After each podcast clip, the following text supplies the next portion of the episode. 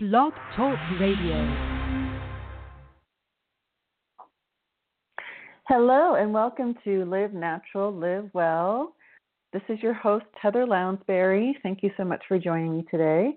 In just a moment, I'll be bringing on Victoria Moran of Main Street Vegan Academy and several books. And her latest is the Main Street Vegan Academy Cookbook, which I highly recommend. Before I bring her on, though, I'll give you a little introduction to me just in case you've never listened to my show before. I'm Heather Lounsbury, Doc Heather. I'm the author of Fix Your Mood with Food. I'm a doctor of Chinese medicine, nutritionist, and longtime vegan. Um, I'm passionate about health, and I'd love to help you, and I hope my shows do that. But if you are interested, I offer phone consultations anywhere in the world. So if you want help getting healthier, want help going plant based, or just want to eat better, please contact my office through my website at livenaturallivewell.com. And I'm going to go ahead and bring on Victoria. Hi, Victoria. Hey, good morning. Well, it's morning for me. yes, it is. How is it cold there? It is. We have snow. It's all very quaint and charming. Oh, nice. Lovely. Well, it's chilly for us here too. It's about 60 degrees in the south of France. Aw, my heart know, goes out. me. Poor me. Um, so I would love for you to start off by sharing with my listeners a little bit about your story and how you got to be this passionate vegan advocate and lover of food. ah, well, that's a very interesting phrase because I think that I was a lover of food in a very negative way um, early in my life. In fact, I know that I was, but in a way, I didn't love food. I kind of used food. I ate for a fix. I was a binge eater. Uh, and I also loved animals, and I was also very interested in spirituality and wanting to find the meaning of life. So, uh, a complicated young person, as uh, many of us are, um, I heard about vegetarianism very young, and I thought that was fascinating, but I certainly didn't think it was anything I would ever do. And then in um, my teens, I started studying yoga. And that implication was if you're going to be serious about yoga, you have to practice ahimsa, you have to practice harmlessness and reverence for life, and you have to stop eating animals. So that appealed, and by the time I was 19, I was vegetarian, but I was still a binge eater. So when I heard about veganism, which for people who are unclear, vegetarian means you don't eat animals or fishes, uh, and and vegan is that you also don't eat any animal products, so no eggs, no no dairy, um, for various reasons, ethical and health. We can get into some of those, but the ethical reasons really spoke to me, and I wanted to be a vegan. But it's really hard to stand in the 7-Eleven in the middle of the night trying to get a stash for an eating binge and not have you know egg albumin and whey and some of that junk food. So um, it took me several years to get from vegetarian to vegan. What changed for me was um, recovery from the inside out for my eating disorder through a 12 step program. And um, knowing that once I had freedom of choice about what I would eat, of course I'd choose vegan because to me it, it's absolutely the penultimate. It, it, it's it brings together spiritual sensibilities, um, good sense about health, and certainly we know now a, a serious way to care for the earth and, and stem global warming. There's just nothing wrong with it. No, absolutely. You- That was uh, well put, succinct. Um, and I, I didn't realize it took you a while to go from vegetarian to vegan because it was the same for me. I was I was t- vegetarian for over 20 years before I finally committed to being full full on vegan. And I like I like to hear when I'm not alone because a part of me feels really wimpy that it took me so long. But uh, Well, it's a very in our own time. Yes. True, and nowadays, you, young people who hear about this go straight to vegan, and I'm thrilled.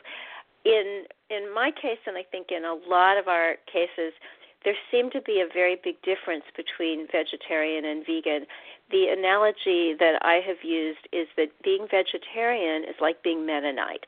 And Mennonites are very religious, and uh, some of them wear little bonnets, you know, so that you know that they're Mennonite.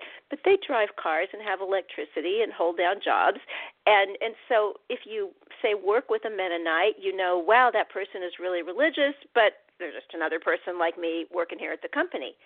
However, as part of that whole kind of Mennonite tradition, there are the Amish.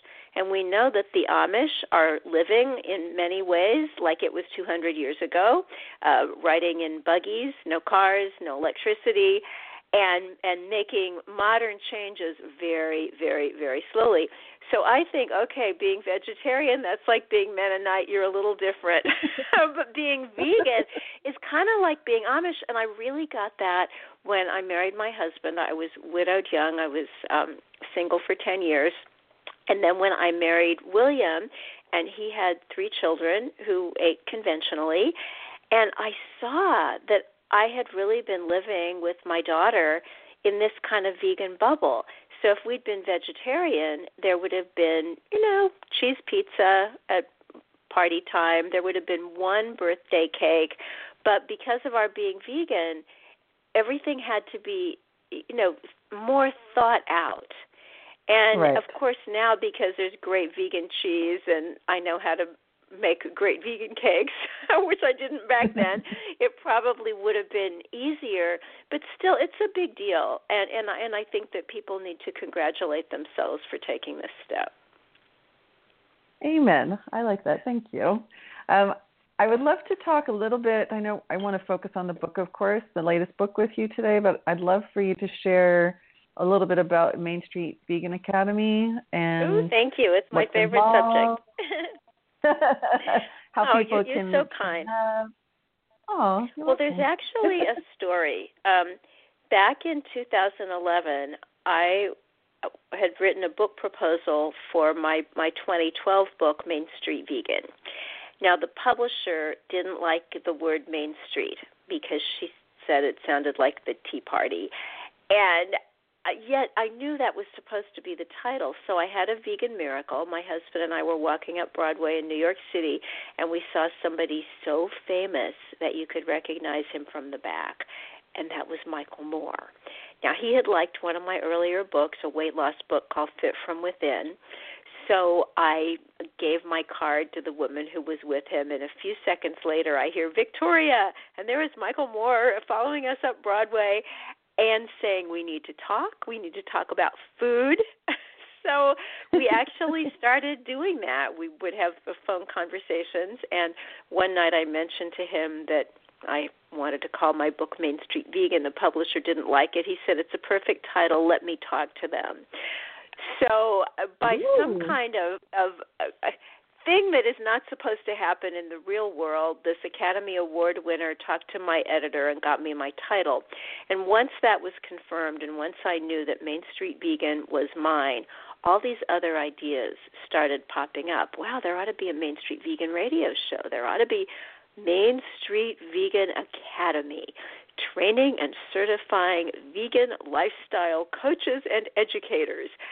And at the time, I I had been writing self help books. I had some reputation in that world of um, spirituality and and well being, but I hadn't really written anything specifically vegan since 1992. So I didn't have a huge reputation in the vegan world, but I did put out Main Street Vegan Academy. We're going to have the first class in May of 20, uh, 2012 and people came 13 people and we had the first session. And then it just it just caught on like wildfire. And a couple of the people in that first class were total dynamos. One uh, was JL Fields who is, has now written a couple of cookbooks. Her her book the vegan air fryer was um, veg news magazine's 2017 cookbook of the year.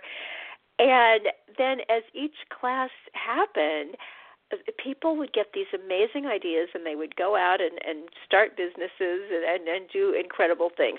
So basically, what the Academy is, is six magical days in New York City with very intense uh, lecture classes from amazing instructors. And I believe this is one of the reasons why I ended up in New York City because there is access here to so many incredible people.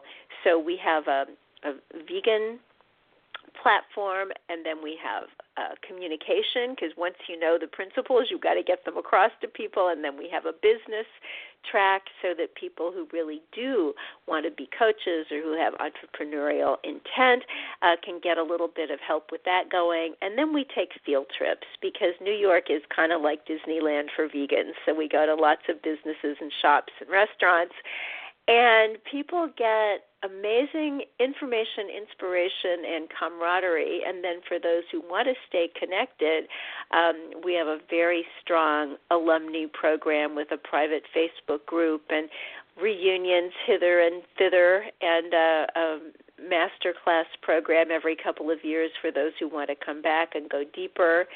So it's really magical. We now have 299 graduates from 22 countries. Wow. And just to know that there are people in Switzerland and Australia and Panama and Tanzania all carrying the vegan message in their own way, and many of them making some money uh, doing it as well, just warms my heart.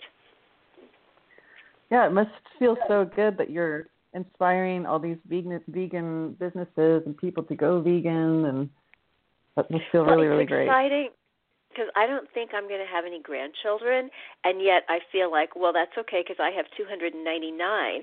Uh, and some of them are my own age, but it doesn't matter. They're still my grandchildren.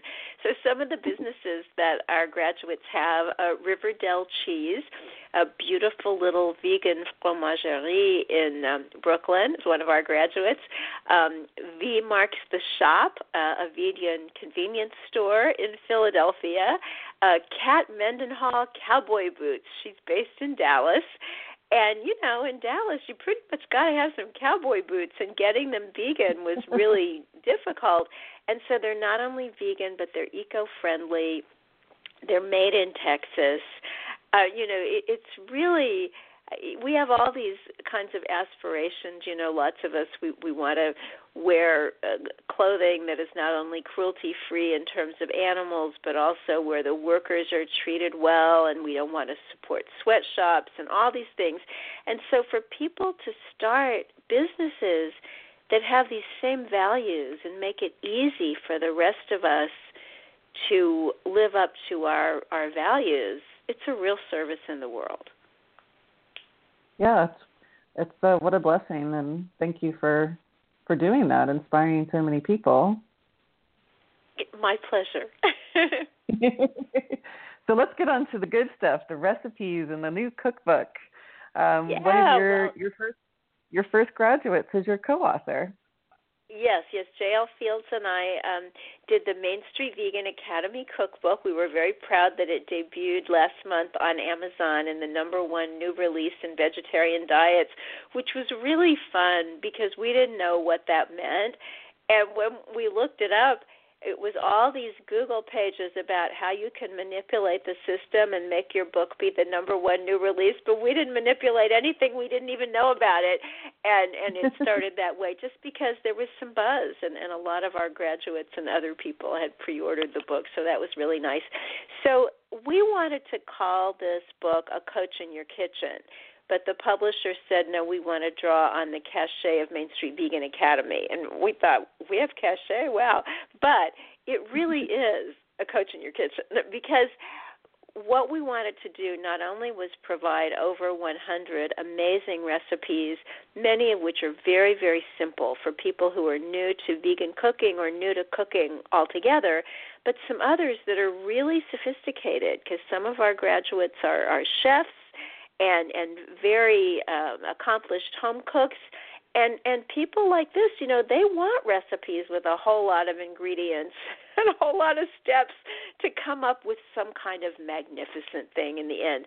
So we really run the gamut in terms of the recipes. And in addition, we have over 1,000 tips for going vegan, staying vegan, thriving vegan in the culinary way, but also socially, and, and all these ways. You know, it's it's a step in life. It's doing something somewhat different. And so we really want to be there and provide what our coaches provide for their clients, but we wanted to do it in a book. And I really I like that you have what what you call the coaching corner in the book because yeah. um for people especially if they're new to eating plant based like it can be feels very overwhelming so you give all these pointers like okay it's it's not going to be so hard now because I have all these tips and I understand better what it means to to eat this way and live this way. Well, and I think sometimes anything that you've done for a while, it seems normal to you. And so, even though we really made a point of encouraging people not to give us recipes with weird, weird kinds of um, ingredients, you know, when you're brand new, I mean, nutritional yeast is weird. I, it, it's just different, and so we really try to explain everything and, and ease that transition. Yeah, you've done a, a great job with it. Um, yeah, and I, I do forget it myself sometimes. Like my my uh, omnivore boyfriend who grew up on English food, he's like, "How do you know that? And how do you know this?" And I don't understand. Like, well, if you just after decades, you you uh you it's just automatic. But I definitely tend well, to forget it. that and it's that's, not the norm. It's true. And so what we're trying to do here is compress those decades and help people have the little tips and the tricks so that even if they've only been at this a month, uh, they can feel like they've been at it for decades. Yeah. So I just pulled yeah, one up. I just randomly opened the book and there's a coaching corner uh, that accompanies the recipe kale and portobello enchiladas. And because um, these enchiladas have kale in them, the coaching corner is about how you hide healthy ingredients like greens in other dishes. So, for example, you can put shredded greens in a tomato based pasta sauce or finely diced broccoli in a tofu based dip you can puree spinach leaves into guacamole or finely grate carrots or zucchini into muffin or pancake batter. And then, of course, you can put some greens in the blender with your smoothie. And if you put blueberries in there, your smoothie won't even be green, so no one will know. so that's that's an example of a coaching corner. Just a little like, oh, okay, I could do that. That's easy. And the fact is, this is really easy stuff. You know, it's not rocket science at, at all. It's just not the way most people grew up eating and cooking. Yeah, exactly. And with that, I'd love for you to share because you have a great section at the beginning on some myths about veganism. If you could share a couple of those. Yeah, well, we have kind of uh, boiled those down to the myths seem to be um, expensive, complicated, and weird. and the fact is, you know, like anything else, uh, the example I give is, well, you know, it can be expensive to go to college if, if you want to go to some private university, or you could start out at community college and then move on to a state university, and it's not expensive at all. And it's the same with being vegan. This can be the cheapest healthy way to eat that exists on the planet.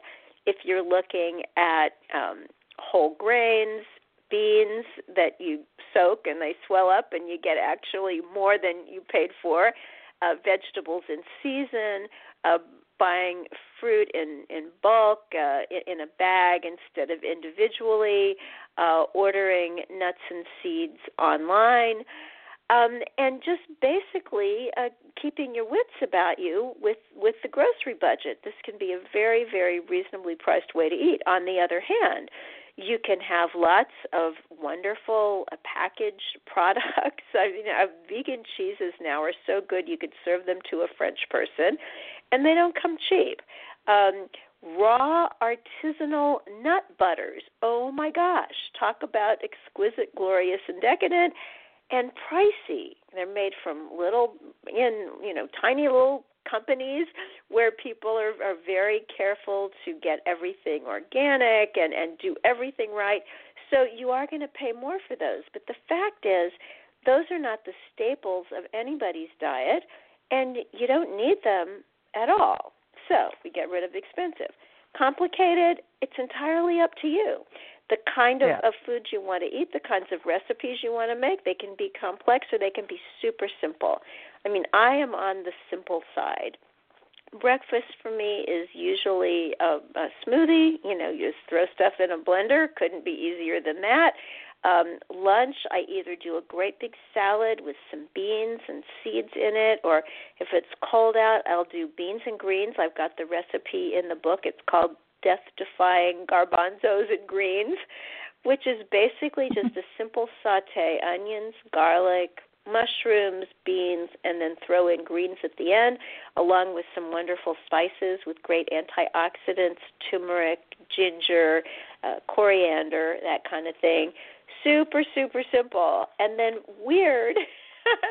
weird is interesting because everything is odd or strange when it's new. And yet I looked up the um, origin of the word weird, and it comes from Middle English, a word that meant to change one's destiny. And I thought that is so interesting because if my food is weird, well, that's okay. Because health wise and in so many other ways, it really is changing my destiny and changing it for the better. So I'll take weird. Yeah, I'll take weird over normal any day with most things. um, so what I love, let's let's go more into uh, recipes. There's so many unique and different styles in here because you have your your uh, graduates contributing. But I was I was happy to see you have something called socca in the book, and that is local cuisine to where I live now in the south of France, the Côte d'Azur. Wow. And you can get yeah, you can get a huge pile of socca, and I'll let you explain what it is. But it um for just like three bucks, and it's enough for two people as not as a meal, but like as a nice snack or appetizer, and and it's and it's vegan. It's uh, incredible. You would never think because it's kind of got a almost sort of a creaminess to it. Um, but uh, that was really exciting to see a recipe for that because I usually just eat it out, but now I know how to make it myself. Yeah, it's wonderful. Well, we have so many, like you said, 60 of our graduates have contributed recipes. And so we've got a, a kind of Indian breakfast from a, a graduate in Delhi. And we have several kinds of lasagna. I mean, to me, lasagna is tomato sauce and ricotta, or in, in vegan land, you know, tofu ricotta and some spinach. Well, one of our lasagnas is like that, and the others are so different. One doesn't have any noodles at all. One is based on cabbage. It's kind of a Polish uh, lasagna.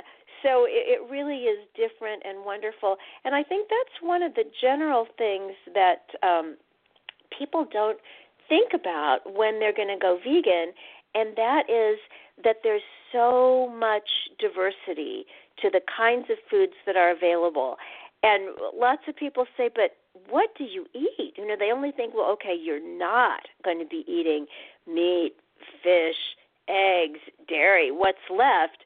And yet, instead of having it be less, it turns out to be more because there's Yeah. just this uh, amazing um, world out there of um you say well we eat fruits vegetables whole grains beans nuts and seeds well that doesn't sound like very much but you put it together and you get the cuisines of the world it's extremely exciting Yeah, and isn't there something I forget the exact number, but something around thirty thousand edible foods if you really think of it that way. Like there's it's it's limitless. it is Unlimited. limitless. it really Yeah. yeah we just have to open up. And, and i know you know even as a vegan i always tell people that as much as we know that um the dark leafy greens are so healthy when i went vegan in the early 80s that was kind of the brown period. So we would have lentil soup and lentil loaf and lentil patties everything was just brown. You know, it was pretty healthy. You know, we had brown rice, we had granola, so our cholesterol was going down, and all that was good. But it wasn't this wonderful, colorful, antioxidant rich kind of way of eating that most vegans are doing it now. So I was, I think, gosh, I was 45 when I discovered dark leafy greens other than spinach and broccoli. I went to an Ethiopian restaurant in Los Angeles for the first time, and they had an amazing dish called gomen, which was spiced, wonderful sauteed greens. And that just woke me up to the fact that I used to just walk past the kale and the uh, collard greens and those kinds of things in the grocery store because I didn't know what to do with them. They intimidated me. But they're so easy and once you you know get started you can bring so much into your diet that wasn't there before. Yeah i feel like i have such a variety. Um i was on a trip this was i don't know six seven years ago in uh, mexico with a friend and we were at a resort type re- hotel and everyone around us was eating brown and white and beige food. And i i look at my plate i had mango on there and you know a huge salad and I, I just it just looks better to me, but you know, I'm obviously meant to be vegan. yes. Well, you know, sometimes if you're going to a, a banquet or some kind of formal dinner where everybody gets the same food, and usually it's horrible. It's usually a really bad piece of chicken and I don't know, and not yeah. not the world's best food, even though often in a very beautiful atmosphere. But if you call ahead and let them know that you're vegan, and they'll bring you a lovely vegetable plate. And the problem with vegetable plates is they don't fill you up, but gosh, they're pretty. And so all the people at the table would be like, "Well, I wish I had that. I should have gotten that." Sort of like, well, you could, you know, you could be vegan, vegan for a night. Our food is really pretty. You know, years and years ago, um, I was living in the central Missouri Ozarks. I had just gone there. It was a very low point in my life, and I thought I needed to move to the country and have the simple life. Bad idea, but anyway, I did it. And the first night I went to the grocery store, I got all my food and put it on the conveyor belt there, and the woman actually stopped the belt. She was so amazed. And she said, I've had this job for 15 years, and I have never seen such pretty groceries. And that has always stayed with me because the fact is, we do have pretty groceries, and pretty groceries make pretty people, and healthy people, and happy people. So, um, hooray for food that looks good. Amen.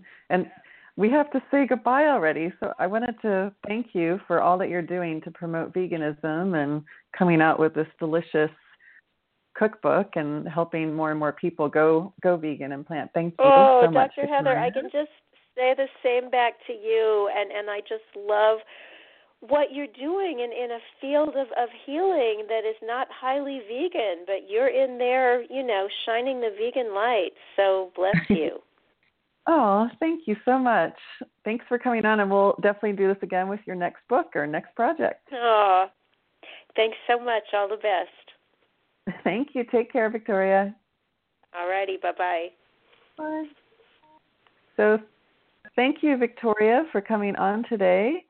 Uh, it was a great interview. I hope everyone listening got a lot out of it. And my guest in two days will be Dan Mathews. He's the vice president of PETA, and he's behind a lot of the scandalous, controversial uh, campaigns that PETA's done. Like, I'd rather go naked than wear fur. He's influential in making that happen. So I'm really looking forward to that. I've been a supporter of PETA since going vegetarian in the 80s. So hopefully you will join in then and listen and be inspired.